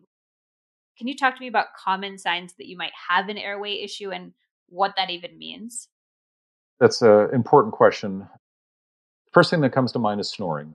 Uh, I write about this in my book. A, the first chapter is why would you want to listen or read what a dentist has to say about sleep? And then we get right into, you know, what are the early signs? We have a lot of lists. My daughter and I wrote this book because after I my wife and I discovered that we had sleep apnea, we we were just so shocked as to how much misinformation there was, even among medical professionals. She has a nursing background, uh, I have a health background, and even we couldn't navigate kind of the, the process of of getting help. So snoring, I think, is the big one. Snoring's not cute, it's not funny. Even if your kid does it, grandpa does it, it doesn't matter what age and when, if it's infrequent or constant, snoring needs to be addressed. What that tells me, what that should tell you, is that your airway is able to collapse and narrow and even close up completely. What does that do? That wakes you up. Obviously, your body won't let you stop breathing or it won't let you suffocate slowly. So snoring is is the big one. Uh, there are other things. Uh, there are a lot of unique things that your dentist can see that your physician can't. In fact, I always argue that a dentist can recognize sleep apnea decades before a physician can. No mm offense to the physician, they're just not trained in that area. There are some oral signs and symptoms, which I'll go through, that are very clear to a dentist uh, and could be clear to a patient as well. So if you have a scalloped tongue, uh, if you're if you're mouth breathing, if you have a very dry mouth, if you're getting a lot of cavities, you can't take your tongue and push it up and and and pressurize the top of your palate with your mouth open. These are little things that if you read about or if you you know, there I have long checklists in my book that you that will alert you to the fact that you may have sleep apnea. But snoring, I think, is the big one. But certainly, if you don't think that being tired during the day or or wanting to nap is a normal thing, I used to think that was normal. I thought it was a process of aging. Well, when I fixed my sleep apnea, I don't nap anymore. I don't yawn anymore. Hmm. It would be a, a very, in fact, when I yawn, I make a note of it. It's like, wow, that's unusual. Where I used to yawn every day. So there are a lot of little things that we take for granted that we think are normal, like getting up in the middle of the night and going to the bathroom. That's not normal. That's not an aging bladder. That's probably related to a lot of apneas that are creating a lot of pressure getting past the apneas in your chest, which has an effect on your blood volume, which makes you want to dump blood volume, which fills up your bladder quickly, more quickly. Wow. So it's hard to say. I mean, because I'm you know, I'm in the realm of sleep. I'm a sleep dentist, and it's hard for me to go back to where I was as a layperson when it came to sleep. But I think snoring was the one thing that I ignored too long. My dad snored, my mom snored, I snored, my kids told me I snored, my wife snored. She told me I snored. I told her she snored. Well, we did that for like 10, 15 years. I mean, that was yeah. stupid. It was foolish. So I think snoring would be the, my best answer to that. But there are a lot of other things you know, uh, craving carbs.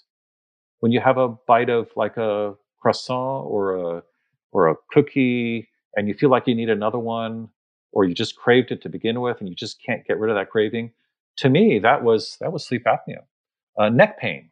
I thought it was an occupational hazard. Being a dentist, I got rid of my neck pain after I tried all the Pilates and physical therapy uh, in the world. I got rid of it by fixing my sleep. I was lifting my head off the pillow nightly uh, to open my airway. That got rid of my neck pain. So there are a lot of signs and symptoms of uh, grinding is a big one. If if your dentist tells you you're a grinder and you're breaking your teeth and you're getting a lot of crowns and your teeth all look very serrated and flat, then that's a good sign that perhaps your airway is collapsing. Uh, there's a connection between grinding, bruxing. We now call it sleep bruxism. We've differentiated between daytime grinding and nighttime grinding. So we've given them different terms. There's sleep bruxism and there's daytime bruxism. You could be grinding during the day because you're stressed, but at night, that grinding is probably you're trying to manage your airway in some way by grinding. It happens, the bruxism event occurs right as the apnea is ending. Is it the grinding that is repositioning the hyoid bone or activating the muscles of the airway via the muscles of chewing and clenching and grinding? We don't know.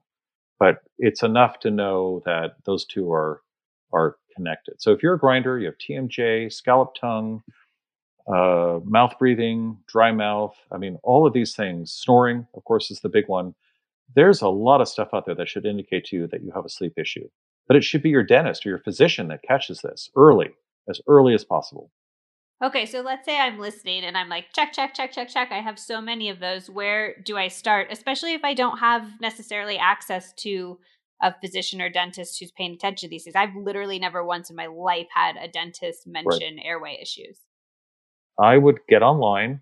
I would read books on it. I would uh, buy an app. Uh, I mean, uh, get an app on your phone for snoring. I would buy an Oura Ring, for example. That's my favorite device for sleep. Uh, it's a $300 investment, well worth its uh, well worth the investment. I would start measuring my sleep even before I spoke to a physician. And and these devices and the snoring apps and quizzing your sleep partner, asking them, you know, what do I do in the middle of the night? Am I tossing and turning? Is, you know, is, uh, am I snoring? Am I making noises? How often do I get up in the middle of the night to go to the bathroom? That you should know already, but some people don't recall that, which is amazing. So, and just be fair to yourself, be honest with yourself, and, and just admit that, that this is me. That's the first step. The second step is convincing your dentist or your physician, which may be difficult to do. But if you come in like with my book or a checklist and uh, a test that they can is available online called the Epworth test. That's a questionnaire. If you fail that, if you get a 10 or higher on that, as you answer the questions, these are all things that will force your physician to initiate the next step. And the next step, and this is the big one, the PSG, the attended sleep study. That's what you want. You want a qualified uh, analysis of your sleep and you want to know what, how many apneas, how many times you wake up, how many interruptions, to what degree do you have sleep apnea, and and why? Do you have central apneas? That's a neurological form of apneas. You want to figure all that out. So it's all about getting that PSG, the attended sleep study. There's a lot of pressure on the insurance companies and the physicians not to prescribe that, as well to prescribe something lesser, and that is a home study, uh, and those under typically underreport according to the studies. So get a PSG, even if you, personally, I think everyone should be tested every five years for sleep. It would save us so much money in the mm. long in the long run. And I think eventually we'll we'll get there. There are some countries that do that, by the way. I think parts of Italy and Iceland, they're testing at an early age, and they they test everyone that comes in to see the doctor. So what do they do if you get the sleep test? Like I'm sure if I had a sleep test, it would be like you're waking up. You're like mm-hmm. I I got in a surfing accident years ago, and I can't uh, breathe through my nose very well. So I'm sure they would be like you're not you're not breathing well. What would they do to fix it? It's complicated. It's a very eh, you really need a good dentist. You need a good ENT, a sleep MD specialist. You may need a neurologist. You really need a good team. And unfortunately, not a lot of teams exist under one roof. It's the patient, what I see, or or one of the providers building that team for the patient. So you really have to put all that together. So, for example, for you for you with the with the surfing accident, you probably broke your nose. Uh, mm-hmm. You, I would refer you to an ENT, and they would do a nasal endoscopy. They would do a modified Mueller's maneuver, and they would look at how much of that blocked or that lack of nasal patency, the ability to breathe through your nose, is contributing to any sleep issues. I, I would also refer you to a physician. This would be a physician that knows me well and knows that I'm batting a thousand on picking out who has sleep apnea and who doesn't. Because they get, in some organized medical clinics, uh, managed healthcare clinics, they get penalized for, you know, prescribing the sleep study, which is a three to four thousand dollar test at a at a sleep clinic, um, they get penalized for prescribing too many of those. It's it's unbelievable, but that does happen. I have proof of that, and so that they're wary of doing that. So if you're thin and you look healthy, uh, and you're not complaining of any, you don't know what to complain about. In other words, I'm napping, going to the bathroom in the middle of the night. I do feel tired, but that you think that's normal. That patient will not get screened. They will not get the sleep study, and you're already developing the early signs of heart disease, Alzheimer's, uh, metabolic syndrome, uh, oral oral issues. I mean, that's all beginning in your 20s and 30s, um, and you're eating improperly because you you you have these urges to eat foods that give you energy. So it's important to get screened early, and it's all about getting that PSG. I, I wish there was some way, and and the medical world has improved on this. Uh, there are organizations out there that uh, are promoting the collaboration between dentists and physicians working together. We provide one of the modalities of therapy, that's the oral appliance, which holds, prevents the jaw from falling back when you go into deep sleep or pushing it forwards. The ENTs, of course, would do nasal surgery, turbinates.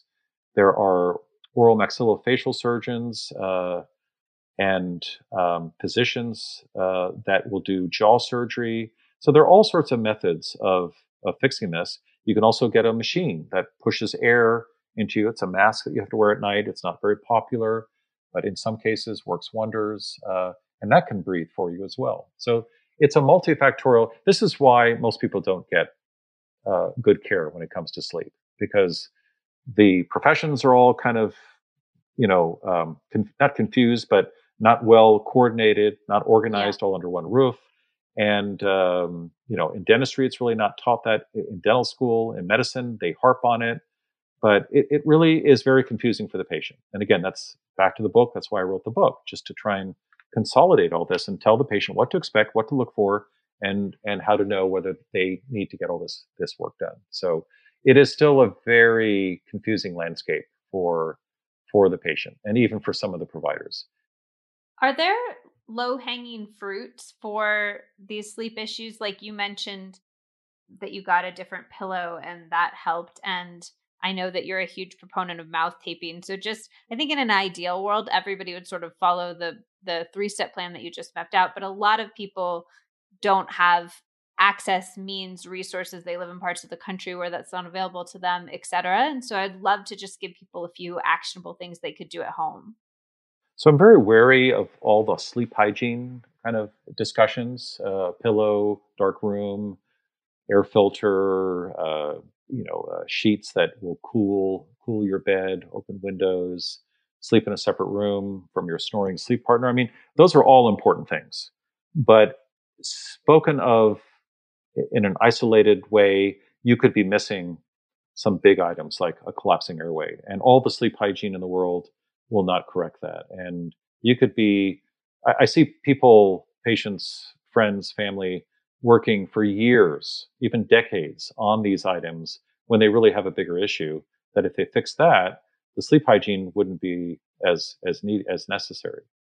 But to answer your question, to, to give people one action item that they could do living anywhere in the country, I would order uh, something like the Oura Ring. I, I, have no affiliation with them at all. Uh, I've never spoken with them, but I love their products and I've consulted.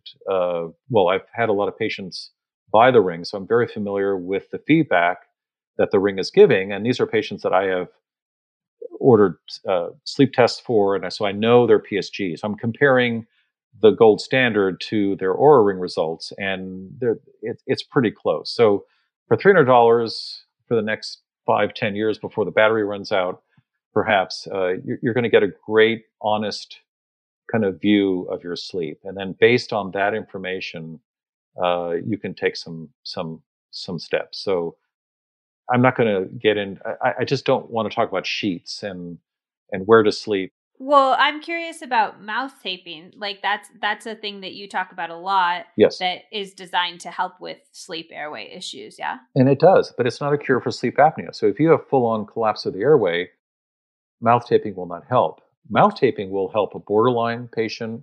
It'll help the patient that potentially could breathe through their nose, but hasn't done so for a long time, it reactivates the nose. The, the, if you stop using your nose, you, you lose the function. You lose smell. Uh, the tissue becomes uh, more inflamed. The cilia that are moving in there and, and whisking mucus back and forth, inward and downwards, all of that stops. And that just means you're going to get more colds, more of a histaminic response when you have an allergy. And that just makes the airway through the nose that much smaller, which in turn will affect your sleep. Your breathing rate, your respiratory rate will go up if you're breathing through your mouth, and that affects your sleep. The Oura Ring, by the way, measures all of this. So yes, mouth taping. I mean, it it started out for me as a diagnostic.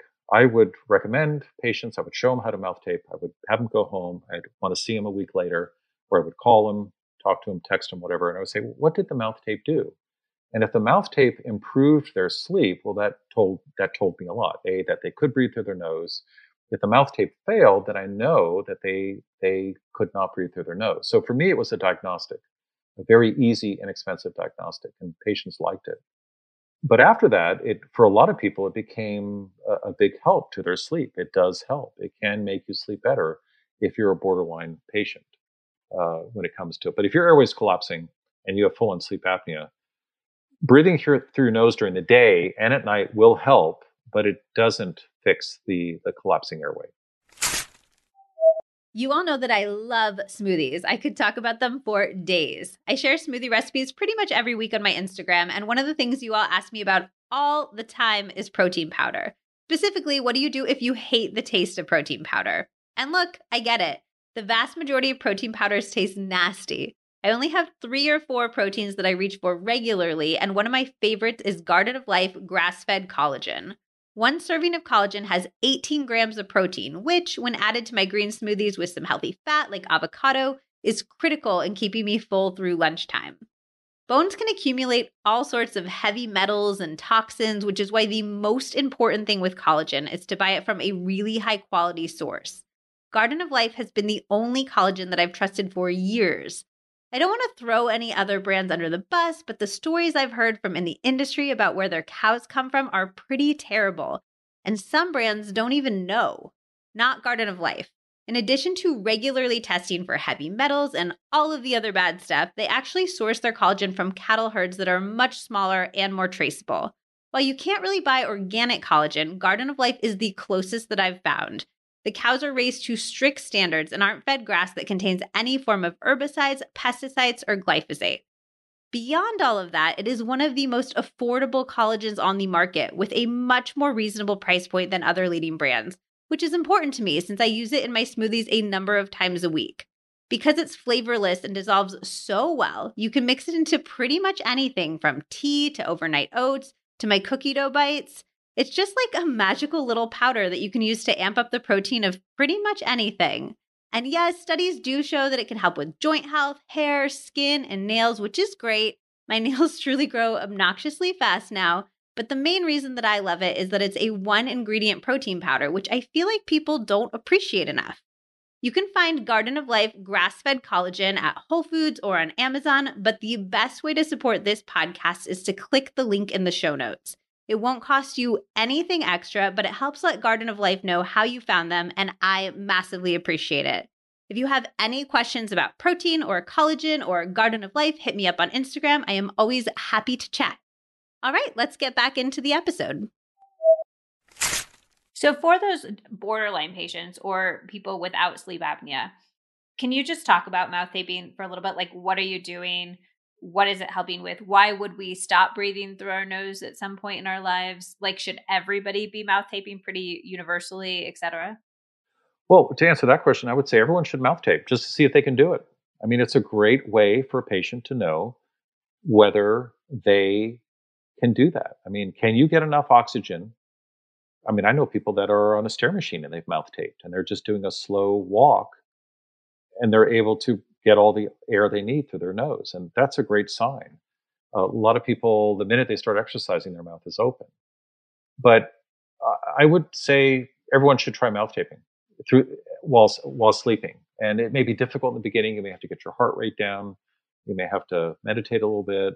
But by breathing through your nose, you are changing your blood chemistry. You're changing the pH of your chemistry. You're changing what the base of the brain sees in terms of what it needs to see that determines your respiratory rate, whether it's a slow respiratory rate or uh, or a sped up respiratory rate. Uh, CO2 is is an important uh, chemical. We're told that in in dental school and I think in medical school too that it is a toxin that CO2 is bad. I mean, carbon dioxide is the chief hormone of the entire body. It's produced by every tissue and it acts on almost every organ. Carbon dioxide is it's a fundamental component of of, of living matter, uh, even more so than oxygen. And but we're always told that oxygen is important. So it's really about the oxygen and the O2 mix. You're not going to get the right O2 uh, oxygen and CO2 mix if you're breathing through your mouth. It's just not going to happen. It's going to make you excitable. It's going to raise your sympathetic tone. It's going to thicken your saliva. It's going to alter your your biofilms uh, in your mouth. I mean, it it has a huge effect. So I would, yeah, mouth taping for sure. Everyone should try it and make sure that they can do it. I would sleep for a month with mouth tape and make sure it doesn't affect your sleep. If it does affect your sleep and your tape is still on, that means you're able to breathe through your nose, but you're not getting enough air. You're not be, you're not able to do it well. And then I would go see an ENT. If you're if you can mouth tape and your sleep is the same or better, I mean, or if it's unaffected, then you're probably okay. Uh, if you wake up with a dry mouth in the morning, that's not normal. Your mouth should be moist in the morning. That means your mouth was open at night. It may have just fallen open, uh, or or you can't breathe through your nose at night, so it falls open. And the reason your mouth gets drier in the morning than it does during the day, a you're drinking during the day, you're sucking on a mint or chewing gum, and also your saliva flow is decreased at night. That's part of sleep. That's the difference between your your parasympathetics kick in, and so saliva, the saliva glands are not turned off, but they are shut down to a degree. So if your mouth is open and you're breathing, you're going to wake up with a really dry mouth. Okay, so and like for somebody like you, you've obviously like dealt with and fixed all your sleep issues. Do you still sleep with mouth tape every night? I mm-hmm. read like some orthodontist you had on your site said that even if she takes a nap for like a half an hour, she always mouth tapes. No, I do. I mouth my wife and I mouth tape every single night. It has become such a habit. And what I'm worried about is that even though I can nose breathe, I've never had to had surgery or turbinate surgery. I've always been able to do that well, thank goodness. Um, my wife did have to have some surgery for that, but we still mouth tape, even though we can nose breathe, because inevitably my mouth will fall open at some point in time. And during that period of time, and I've tested this, uh, my breathing rate goes up. I don't want my respiratory rate to go up, which means my heart rate goes up. I don't want that to happen at night. I also don't want to get cavities. And that's another reason I mouth tape every night. I do not want to get cavities. I don't want to get gum disease. I am protecting my oral microbiome by preventing that pH change at night. And as I get older, it's going to get tougher because we produce less saliva as we get older. So just to and just to clarify to anybody listening, mouth tape is like super simple. It's literally just the act of taking a small piece. I just bought surgical tape at CVS and I take a small piece and I tape my upper lip to my lower lip and that's the whole thing. Is that what you do or do you get the like pre-purchased mouth tape things? So I buy the pre-purchased mouth tape because it's uh, I have some facial hair and it's kind of a gummy stickiness where if you rub it in it, it holds well. But the minute I open my mouth, even if I were asleep, it comes off in, in case, just to allay any fear. They make mouth tape for children, which I love. It's called MyoTape. Uh, you can get it on Amazon. That's uh, M-Y-O, MyoTape. And it, it's like a girdle. It just, it girdles the lips and keeps them closed, but it doesn't cover the airway. They have that for adults as well. Some adults need that. By the way, if, if, if I see an adult, a patient, and I mention mouth taping to them and they kind of give me this panicked look, I know right away, and they do instinctually, that there's no way they're going to put uh, tape over their mouth. They mm-hmm. they're the ones that that are gagging at the dental visit. They can't breathe through their nose. So if I'm working in their primary airway with water and spit and everything and rubber dams and all that, and that's the only airway they have to breathe, those are the gaggers. Those are the people that are phobic at the dentist. So if you're if you're afraid of the dentist, definitely look at your ability to breathe through your nose and see if that's where it's coming from. That's where a lot of gagging comes from. We talked about that earlier. So yeah, mouth taping is is can be a game changer, and it's easy to do. It's inexpensive. They make tape just designed for mouth tape. I would stick with those. Somnifix is a great brand. It, it looks like a, it's shaped like the lip. It has a little vent in it.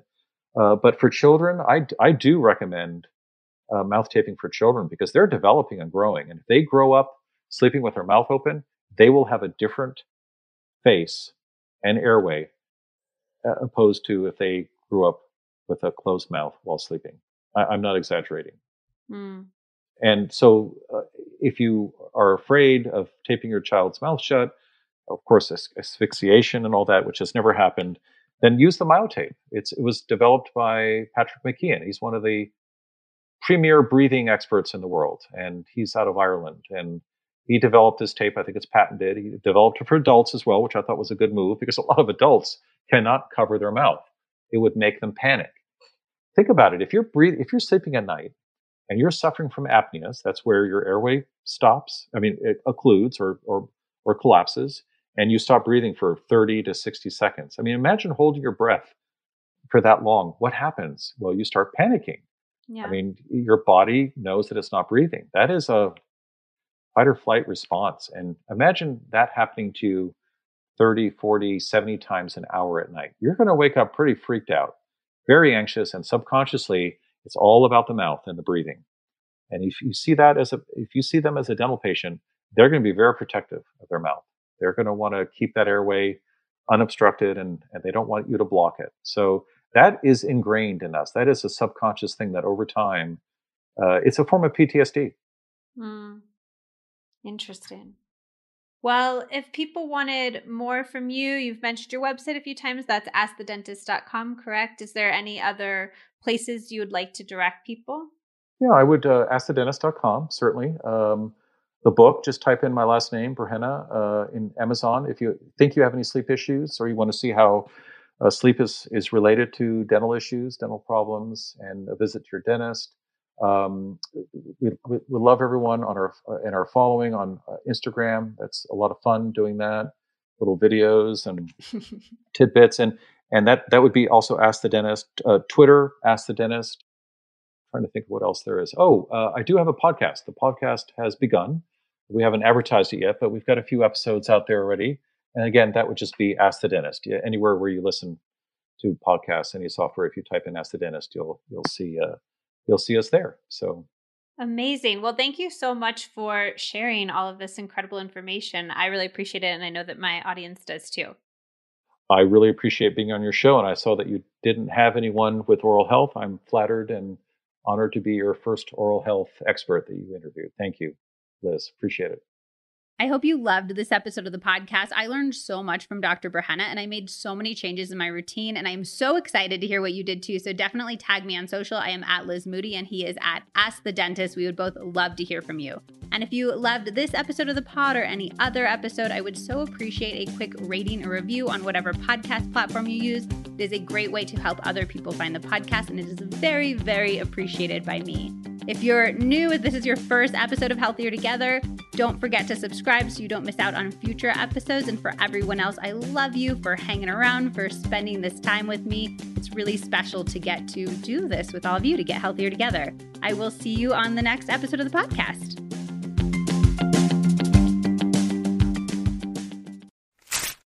I have been looking for a quality fish oil to take myself and recommend to you for years, and I genuinely couldn't find one that met my quality standards.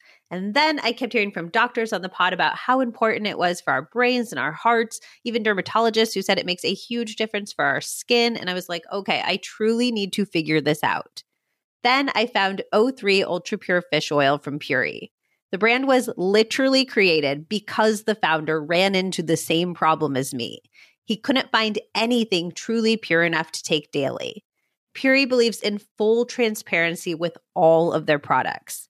Every single batch is third party tested by the Clean Label Project and IFOS, which tests fish oils looking for the highest quality, safety, and purity standards in the world against more than 200 contaminants, heavy metals, pesticides, glyphosate, dioxins, and bisphenols, to name a few.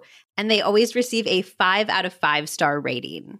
Every Puori bottle actually comes with a QR code so you can scan and see the results for yourself. This is well above the standards of any other fish oil I've found, which is so important to me because if I am consuming something for my health, I don't want it to actually be causing harm. Puori's fish oil is so fresh, you'll never get any gross, fishy burps because every batch is tested to make sure it hasn't oxidized and gone rancid. And yes, that is where those burps come from. Do not just take my word. With Puori, you can find actual data behind every single batch, which makes Puori a supplement brand that you can trust. Right now, Puori is offering my listeners 20% off their O3 Ultra Pure Fish Oil and all of their great products. Go to my special URL, puori.com slash Liz Moody, and use my promo code Liz Moody.